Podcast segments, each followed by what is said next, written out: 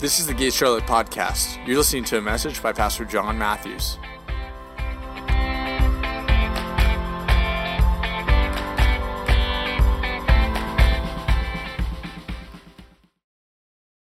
I'm gonna tell you right up front, I'm terrible with themed sermons. So we're good because anything that I preach about has to do with the resurrection of Jesus. Um, So we're good. Like we're good, right? So this is your Easter sermon. I want you to open up your Bibles if you have them to uh, Psalms 119 for me. if you got it. If you have a phone, if you have a Bible.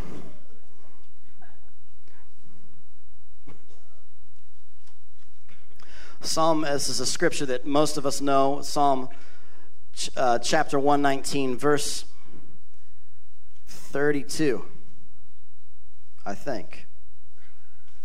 Oh, I messed that one up. That's a great start, John. There you go. You got the wrong scripture right off the top. Mm. Well, the scripture that I meant to have says, Love the Lord with all your heart, with all your soul, and with all your strength. And I want to talk to you this morning. Uh, some of you are still looking for it. It's okay. I know it's in there.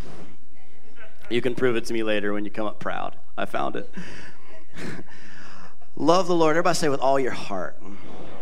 That's what I want to focus on this morning is love the Lord with all your heart. And I want to go after something. Uh, I want to break down a few things. But the word heart, the Latin word, I'm going to go teacher on you for a minute. The Latin word for heart, it, it's the word core, C O R core. That's the word that we get courage. So the Latin word for heart is core, which is the, where the root of the word courage comes from. And I want to give you the original, the, the, definition for courage when it first came into the English language. This is interesting.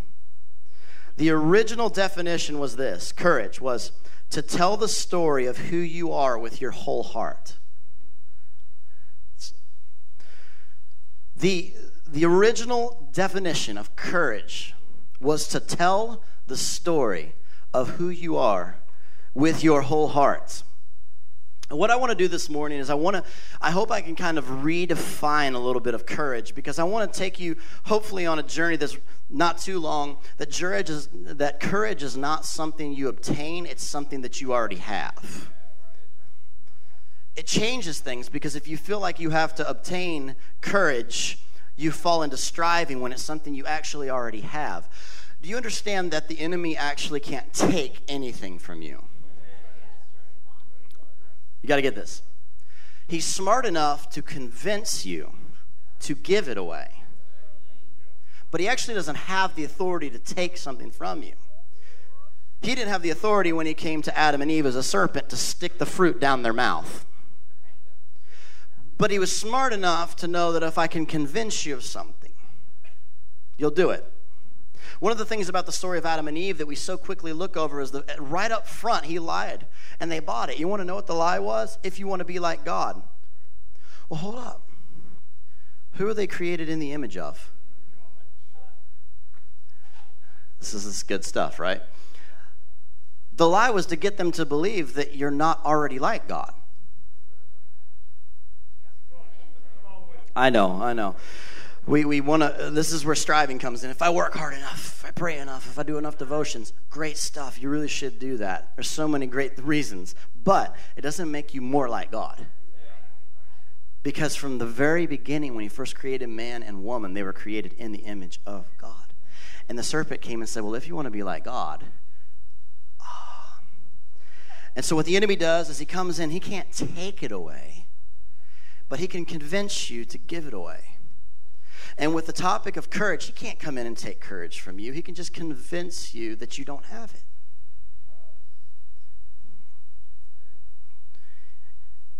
it. so if we add in another factor, and we add in some scriptures that I absolutely love, in Romans chapter 6, Romans chapter 6, verses 8, this one's actually right. Romans chapter 6, verse 8 says, Now if we died with Christ, we believe that we will also live with him.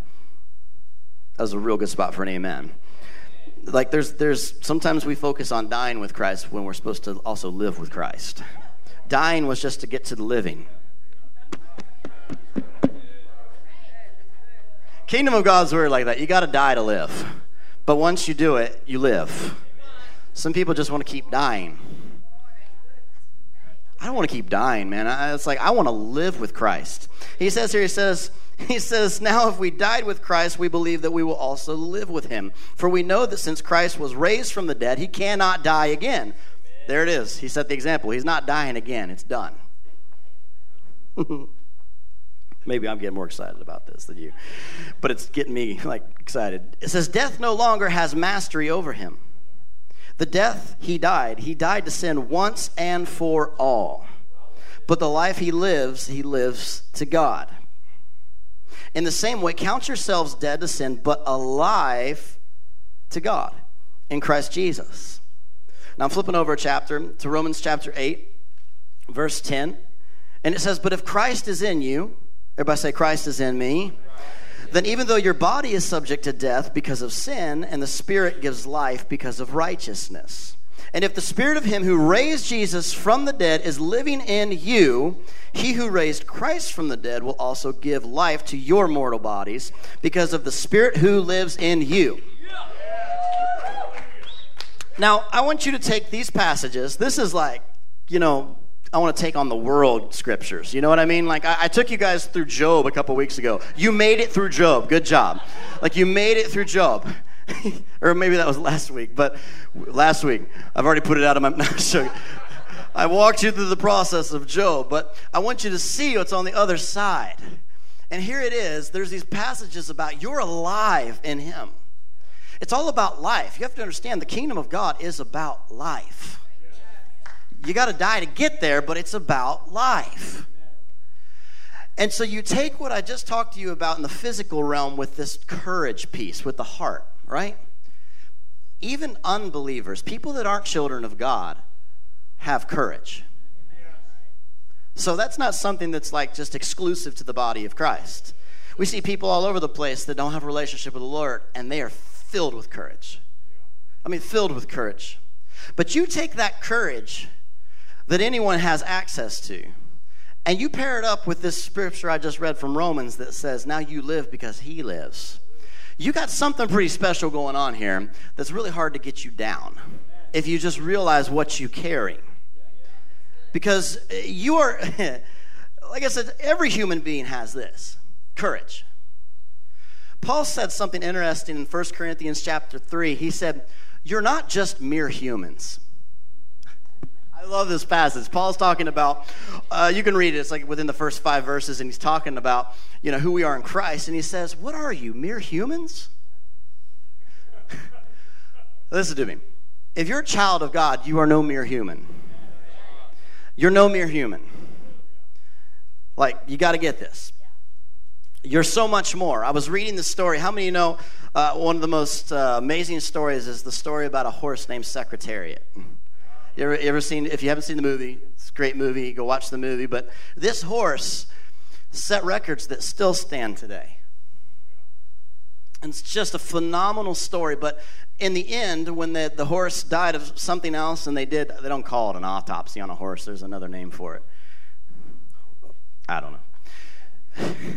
but when they did that and they opened it up, they found out, as you probably know, that this horse's heart was huge like 22 pounds.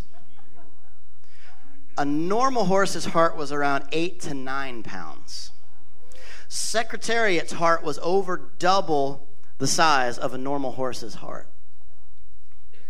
Love the Lord with all your heart.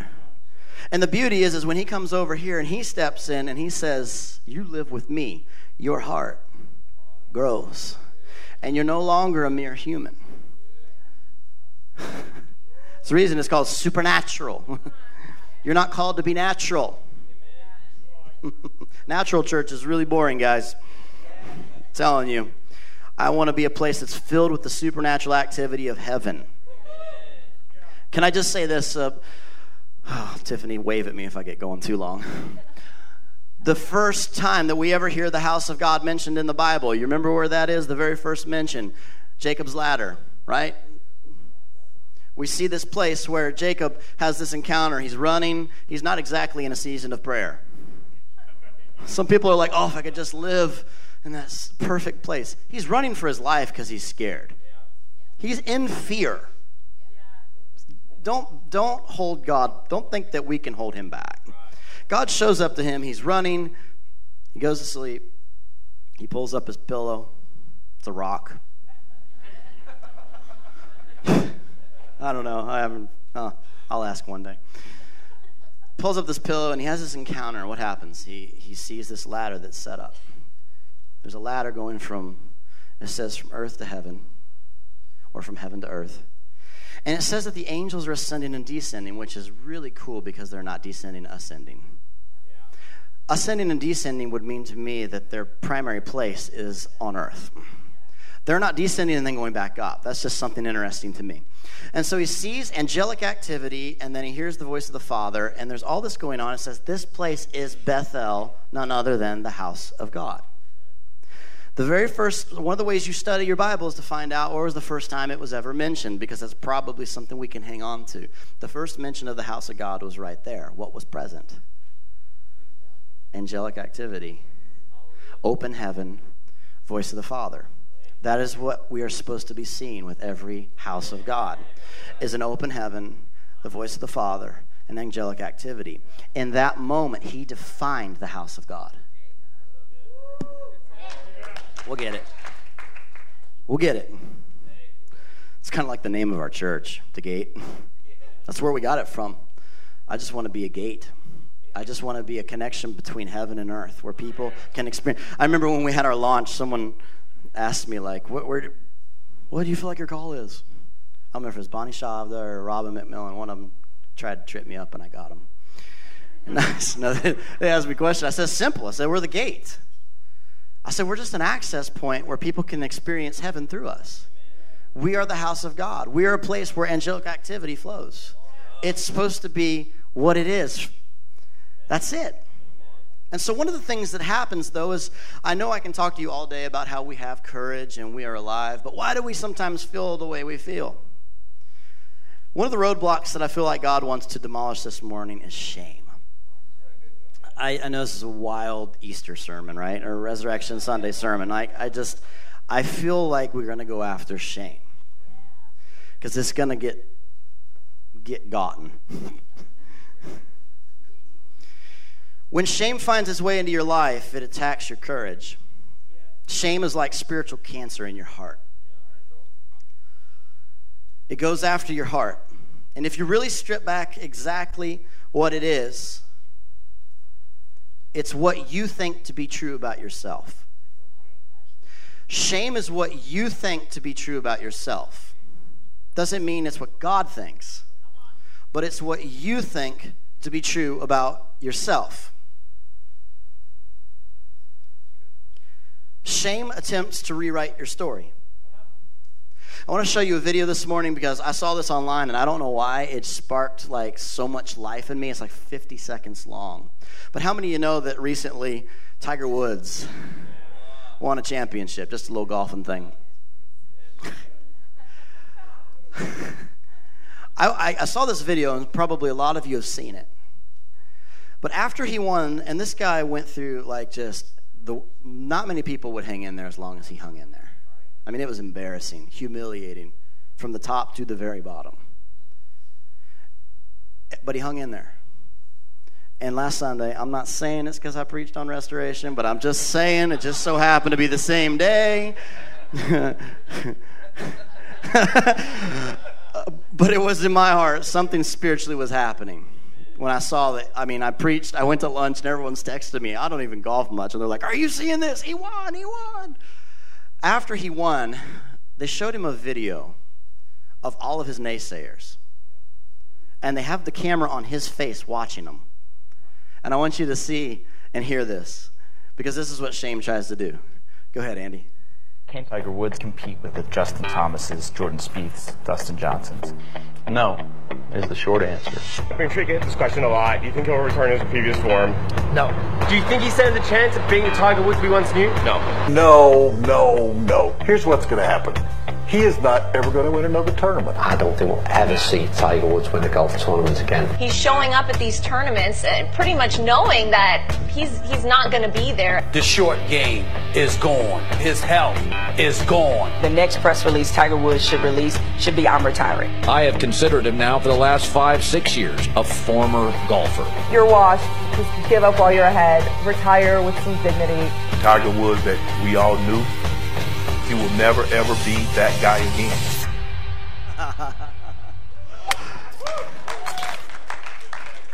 Listen, there's some that's if I could play a reel of what shame is saying to you.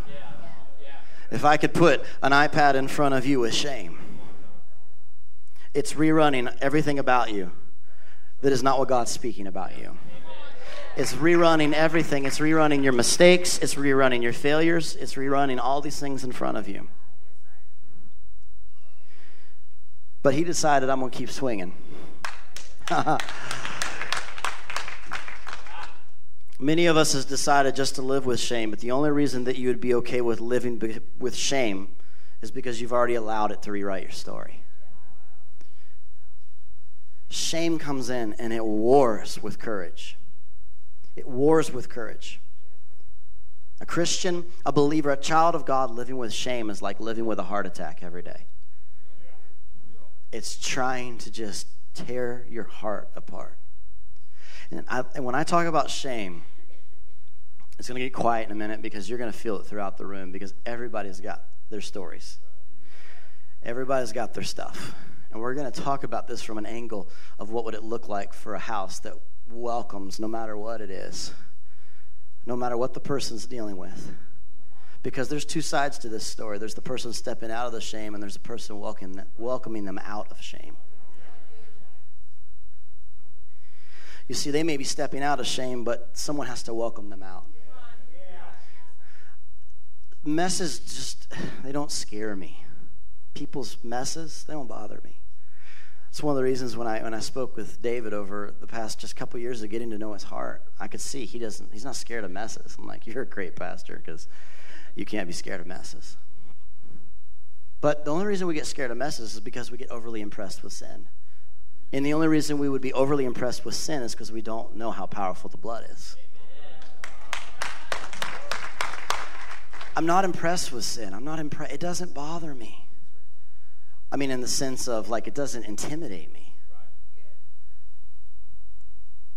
But shame wants to replace courage and tell the story of who you are. I told you in the very beginning that the first definition we have in the English dictionary of courage was to tell the story of your heart. Shame tries to come in and to also tell the story of your heart. It just tells it through a filter that is completely darkness. And you have to understand this because shame typically enters in through a mistake. It, it enters through a mistake, but it stays through a lie. Shame enters through mistakes, but it stays through lies. All of us make mistakes. Shame always tries to enter, but you can let it keep going. It doesn't have to stay, but it comes in through a mistake and it stays through a lie. And basically, we carry shame. It's interesting because people that, and this is something that I guarantee the majority of this room has struggled with or even might be struggling with. It holds mistakes over your head. And it gets you to the point where you don't want to do anything because you're so scared that someone will find out. Shame is like you blackmailing yourself. Hollywood's figured this out. How many movies have we seen where someone found out about something in someone's history? The bad guy shows up, he knows something about this person and he convinces them to do exactly what he wants because if they don't, I'm going to tell everybody about what's in your history. Also known as shame. But how many of you know that Hollywood knows the only way we're going to have a good movie is if at some point they say, enough is enough. I'm stepping out of this. You don't have to even be a Christian to know that nobody wants to carry that around. Movies, tons of movies have been made about the concept of shame coming in and controlling you.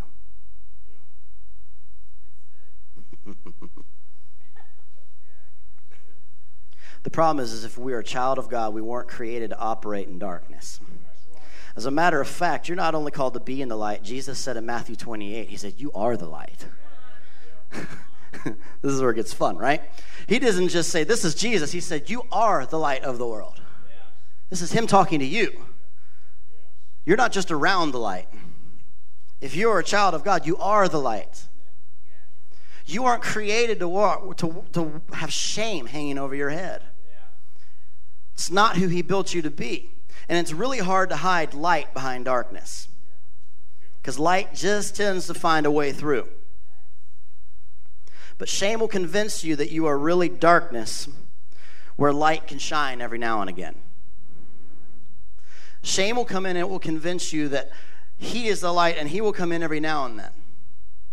He said to you, wait a minute, you're supposed to be the light to the dark places. But shame says, well, maybe, maybe if, if it gets far enough behind me, I'll get to experience some light. Maybe, just, just maybe one of these days, I'll get to feel what it's like to be in the light again. See how shame rewrites your story? It rewrites things, it convinces you of things, it lies, it holds on through lies. And sometimes I think we as Christians have had a bad habit of sometimes putting things back in God's hands when He's saying, I died 2,000 years ago and rose from the dead so you can handle this. You see, He did everything about shame that He was going to do on the cross. Either it was finished or it was partly finished. It was done or it was kind of done. It's done. It's done. He said, You got it. You got what I got. It's yours. It's yours. So how do we how do we walk this this love the Lord with all your heart when shame is knocking on our door, when shame is got us hiding from mistakes, when shame is rewriting our story, and you actually believe that's your story now? How do we how do we get out of that? I'm going to give you one or two things this morning, and they're going to be tough. The first one is vulnerability.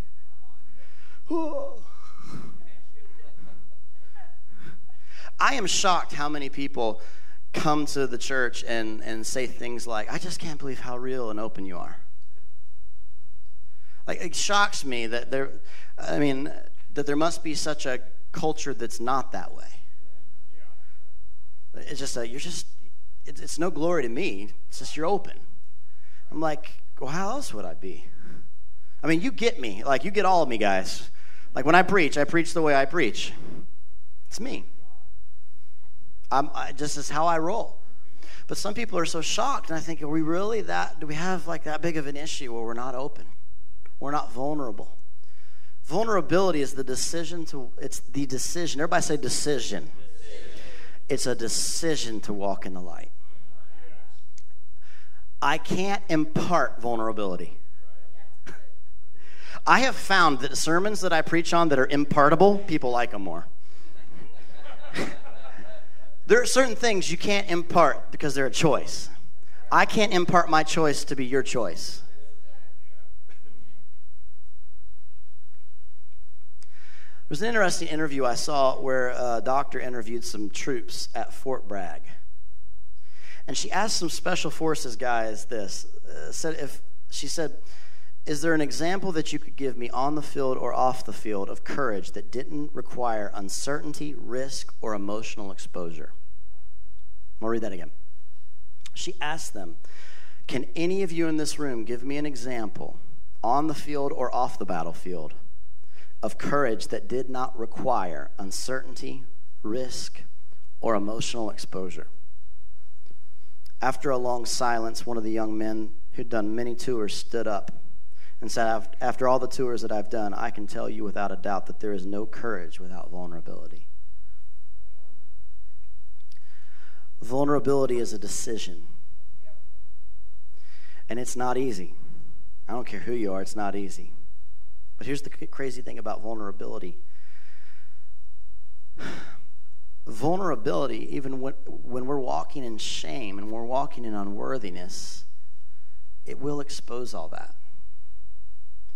But it also contains freedom and joy and connection. It's scary because we look at the first part. Well, if I'm vulnerable, you'll see all my junk. But if you're vulnerable, you get to be set free. And I'm not talking, I'm listen, you can I know I can I can feel it in my spirit. Some people are like, "Well, I've been vulnerable and taken advantage of." Welcome to vulnerability. I mean it.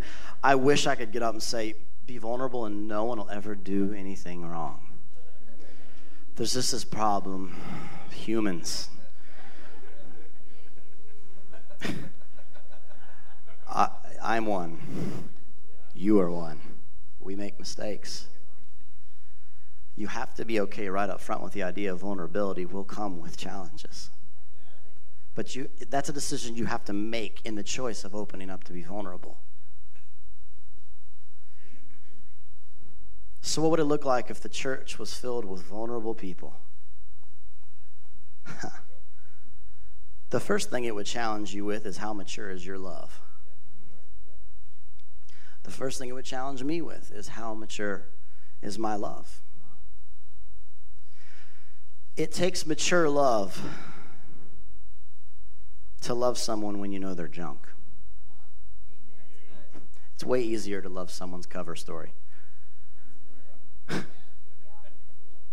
It's way easier to love that and just leave it alone. But what about when you find out their fears, their insecurities, their addictions, their bondages? And yes, there's lots of them in this room. People tell me, like, well, I know you're going to be surprised. I'm just like, not really. Trust me, not really.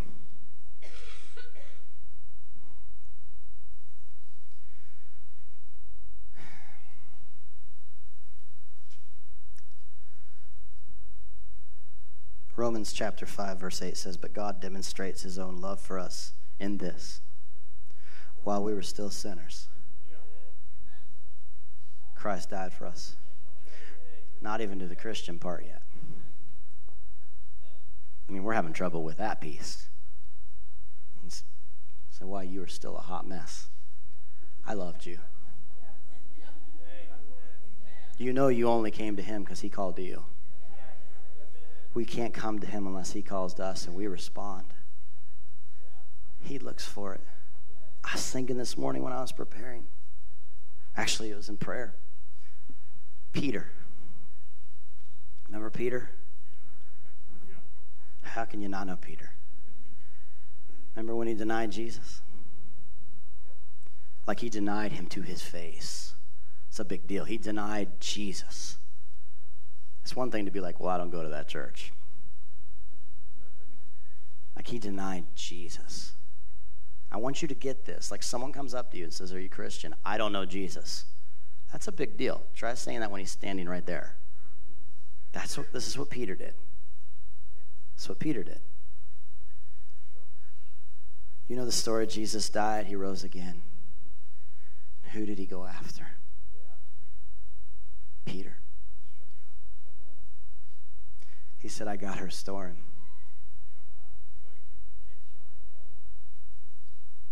It wasn't a surprise. Like, oh, well, wait a minute. I didn't know he denied me. he was fully aware. And he said, I got to go after Peter. I love Peter. You feel that in the room? Something just shifted right there. Shame just got hit really hard. like it just took a punch. Jesus ran to the one. You know, you know Peter was feeling shame. You know he was a human being that rejected the Savior. You know he carried shame. And Jesus said, I got to go visit Peter. I love him too much. You have to be okay with people that, and you know what? You got to be okay with people that aren't even seeking forgiveness. You got to be okay with the people that still think that they were right. And you're like, really?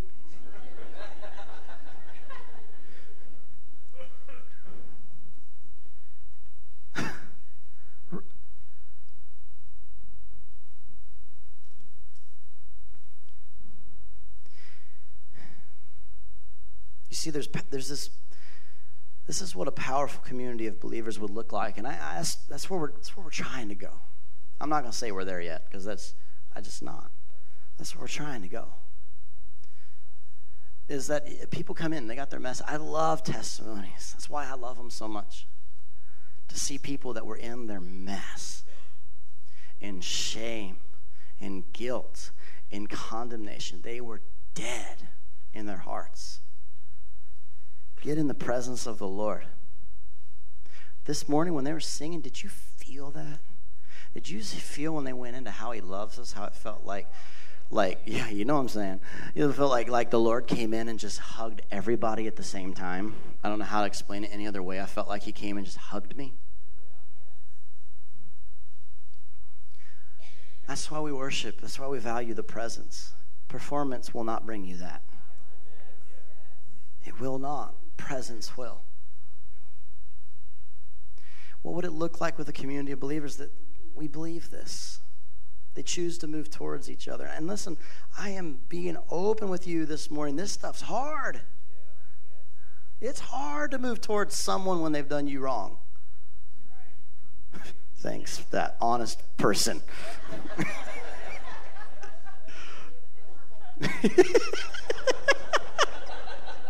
They said it's horrible. Just letting people know who's watching the stream. There's other here. Oh, vulnerable. All right.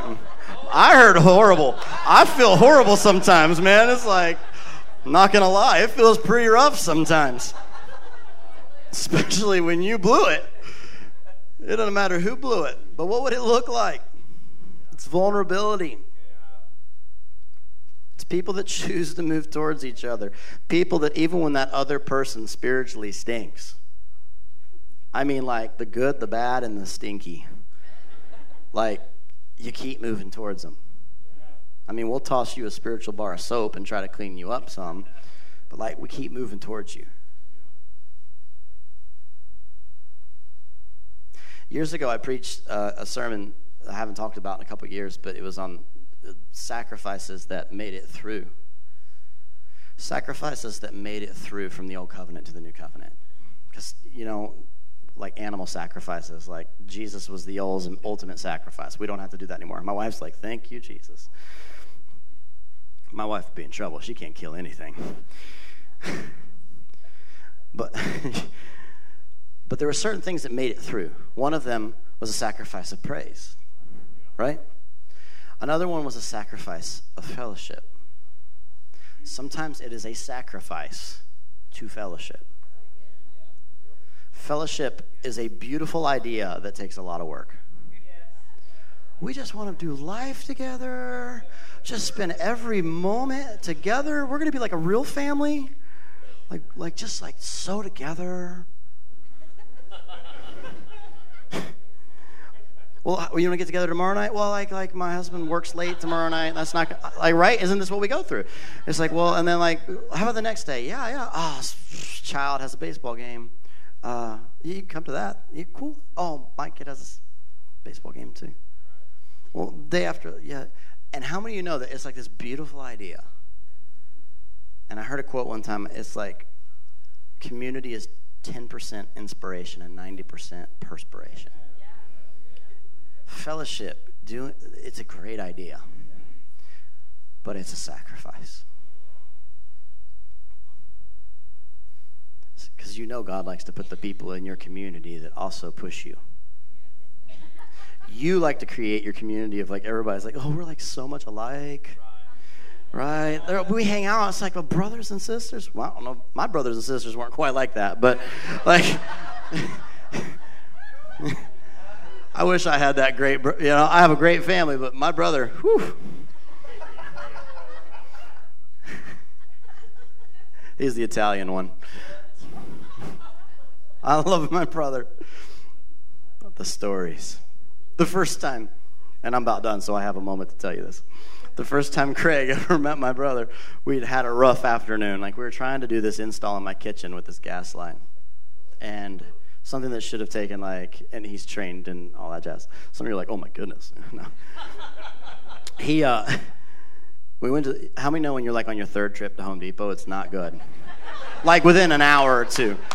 Every time you drive back, it's getting worse. The first one's like, yeah, I'll ride with you. Come on, let's go together. The second one's like, let's go. Third one's like, you're going. I ain't going. so we went. So we're. This is my story. I got the mic. You got to hear it. So we're. We're, we're a third trip, right? And we go find the right stuff and we bring it up. Third trip. It's like we're doing. And there's no barcode on it. Right? It's all the way across the store, right? Mm. You know how that is. That's the only time there's no barcode is when it's what you bought from across the store. And and so we're at the self checkout, and one of the sweet ladies is like, "Oh my goodness, there's no barcode." And the other lady, no joke, I wouldn't. She's like, "Oh my goodness, would you look at that? There's no barcode." She's like, "Where's the barcode?" She's like, "I don't know." And we're like, and they're back and forth. Oh, there's no. It had to have been four or five times. There's no barcode. My brother if this is the item that's in their hands, he goes, and he walks all the way across the store. He's like, I guess I'll be the employee right here. And so, but then we got home and Craig had never met my brother. And, and he comes in and my brother's like steaming. Like, you know, I'm like, hey, this is Craig. It's like, hey. Craig's like, nice to meet you. Nice to meet you. What's the point, man? Brothers and sisters, it ain't always just like flowers and butterflies. right? If you're in a group with this many people in the room, there will be conflict, there will be sacrifices. Even in the great times, there are sacrifices. But we can't be a people. If you want to be able to see a place that gets rid of shame, we have to welcome it out of them.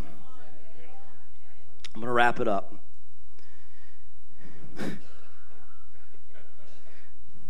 so how do we let's, let's, let's end on this this here how do we how do we walk in this kind of love practically? how did Jesus choose us even when we were a mess?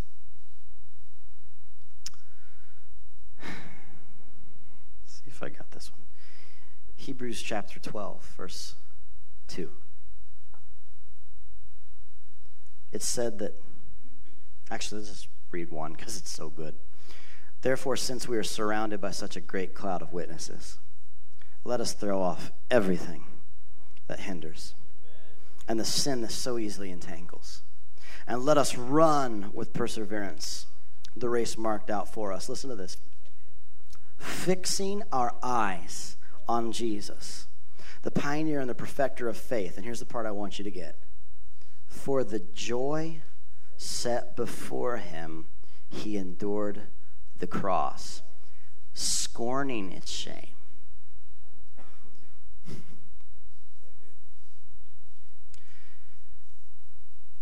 We were the joy that was set before him. That he could be here and the cross could be here. And the joy set its eyes on you and me. The way that he got through, he scorned shame. Said, You got nothing on me. Joy. And where does joy come from? What, what a, gratitude. It's hard to be thankful and not happy. you want me to happy like a happy, not thankful person. like they go together. You're so happy, but you're never thankful. You don't ever hear that, right? That's not something you hear. It just they go together. You're so happy. You're so filled with joy. You're so grateful. Jesus operated from a place of giving thanks. It's very simple. It's the art, I'm going to call it the art of gratitude. It's being thankful. I had no idea they were singing that song this morning. At least I, I, actually, you had told me and I forgot they were singing that. I'm telling you, thank you. I mean, we started off the service with just giving thanks. Giving thanks. We can't impart vulnerability, it's a decision. We can't impart a grateful heart, it's a decision. I often say I believe that a grateful heart is one of the most powerful weapons that's not talked about. I don't meet many people that are grateful that are just always upset. They're just, they carry something with them. Jesus.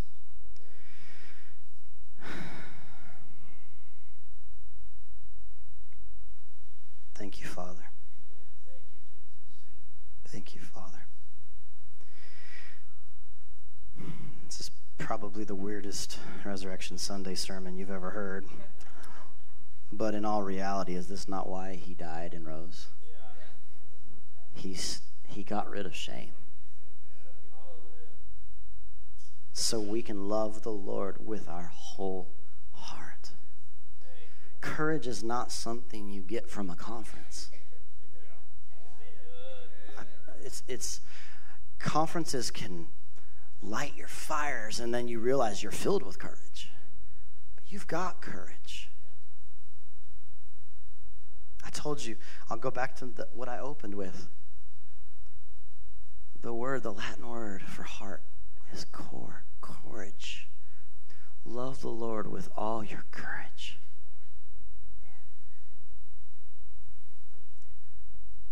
Be courageous. Let's stop believing we're going to kick out shame. I uh, I have a soft spot for people with shame. I really do. I, I think all believers should on it. But and I sometimes I don't see it all. So if you're dealing with it, and you don't feel like you've gotten it from me. I apologize. But I the Lord is He's hooked me up with friends sometimes. I'm like, why in the world did you hook me up with this person? Like, I know what's coming with this. you know what I'm talking about? I remember when I was going out to get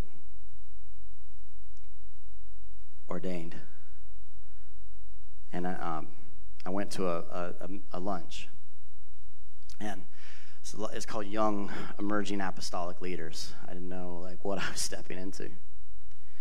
And I go into this lunch, and um, some of you know who he is now. Who wasn't anybody back then, but Shawn Bolz, um, he was one of the guys there.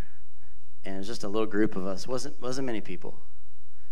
Um, and there's some rough dudes in there. Like they didn't look like I thought you should look. I'm like, yeah, I'm like, you're scary. Like, and they're saying things that I didn't think you should say. But they were doing things that I hadn't seen anyone else do. And all of a sudden, I was faced with Am I right? Are they right? Am I judging? And I, I was, we're in this lunch and we're hearing all these opinions, and there's lots of them. Some strong ones, too. And I remember one of the guys that was the scariest looking guy there. It's actually a good friend now.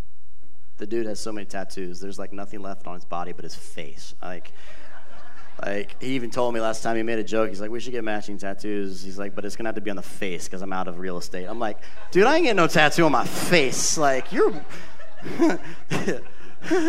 um, you, yeah.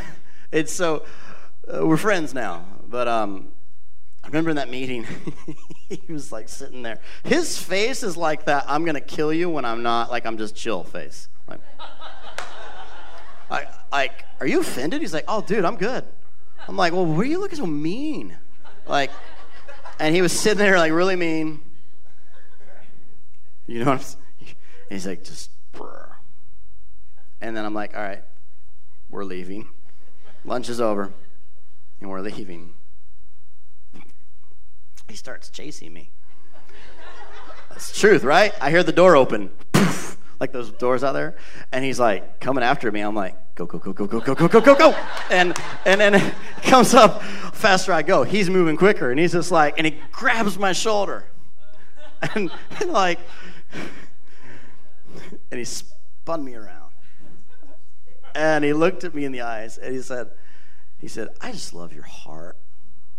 I'm like, oh, now I feel like a jerk. I'm like, like what a big jerk I am. I'm like, um, and and there's certain people in that room that day that have had a lot of issues since that day, and they're my friends. I'm just that guy that believes that shame has no place in the life of a believer. And I'm just also that guy that I'll I'll put my neck out there to see it removed. Because Jesus was willing to go after Peter, who wasn't repentant. He chased him down. And he said, You got to get this off you. That's what we want to be. So let's stand up. We're going to remove this stuff, and I'm going to send you home. Thanks for going with me so long. In a moment, we're going to have a prayer team because I believe, I feel strongly that there's going to be a lot of you that need additional prayer this morning. Not like, that sounded bad. Some of you just need a little extra this morning. No, not what I meant. Listen, if that's what the Lord said, no. Sometimes there's only so much we can do surface level in a corporate prayer. So sometimes you need someone else to agree with you.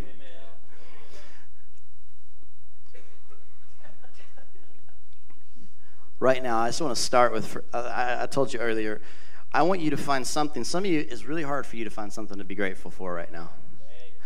But I want you to find whatever that is. It might be a child,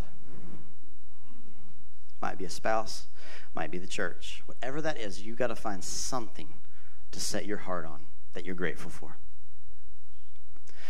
If we can get in that place, that was where Jesus could walk right through, deal with the cross, and get around to the other side because he was grateful and he had joy. So I want you right now, all throughout the room, just try to find something to connect your heart with that you're grateful for.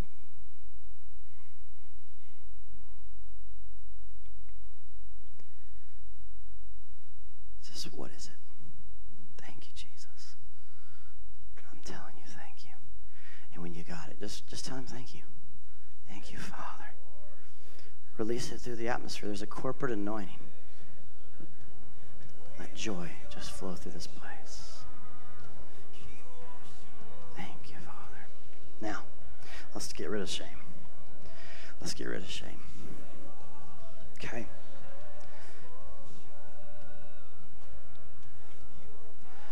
I want to speak. I just feel like I need to speak to it. I speak to shame right now. And I tell you you've already been beat. Jesus took care of you on the cross. So you've been beat. You've already lost. And you're trying to weasel back in. But you've lost. And whatever it is that you're worried about,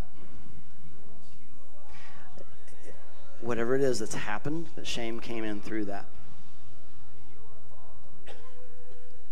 I want you to know that in the presence of the Lord, there's fullness of joy, and you don't have to worry about it. You can be vulnerable. If you, even if you don't feel vulnerable with a person in this room, start off by being vulnerable with Him. Sometimes that step one is to actually be vulnerable with the Lord. He is your Father.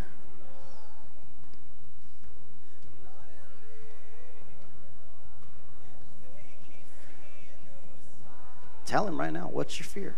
That's, see, that's the lie. See, it comes in through a mistake and it hangs on through a lie. So whatever it is you're afraid of, tell him. Release it to him. I'm afraid someone's going to find out. I'm afraid this. Whatever it is, release it. Tell him. You don't say it out loud. Just tell him. Be vulnerable with your father.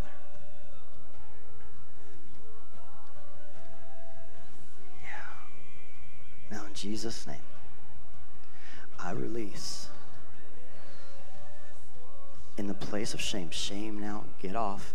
And you need to tell whatever that lie is, okay? Whatever it is, you need to say, in Jesus' name, I kick you out of my life, whatever that is. whatever it is, I kick you out of my life. And I'm shutting the door that shame no longer has a place in me. Shame no longer has a place in me. You tell it, shame, you don't have a place in me. I'm better than that. You can say that. I'm better than that. We cast out every lie. We break every agreement that we've made with the enemy. And we agree with what you're saying over us. And He's calling you into love the Lord with all your heart. He's jealous of your heart. He won't share. He doesn't want to share with shame. He wants it all. So we give it to you. We give it to you. Now I pray that courage, courage would awaken.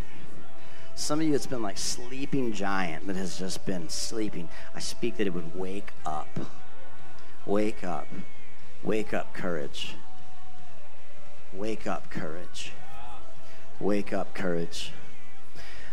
And Father, I pray that you would help us be a mature people who love well. Help us be a mature house that loves well. In Jesus' name. now, joy. You're going to feel it. Joy, release right now. Yeah, joy in this house. Guys, he's alive.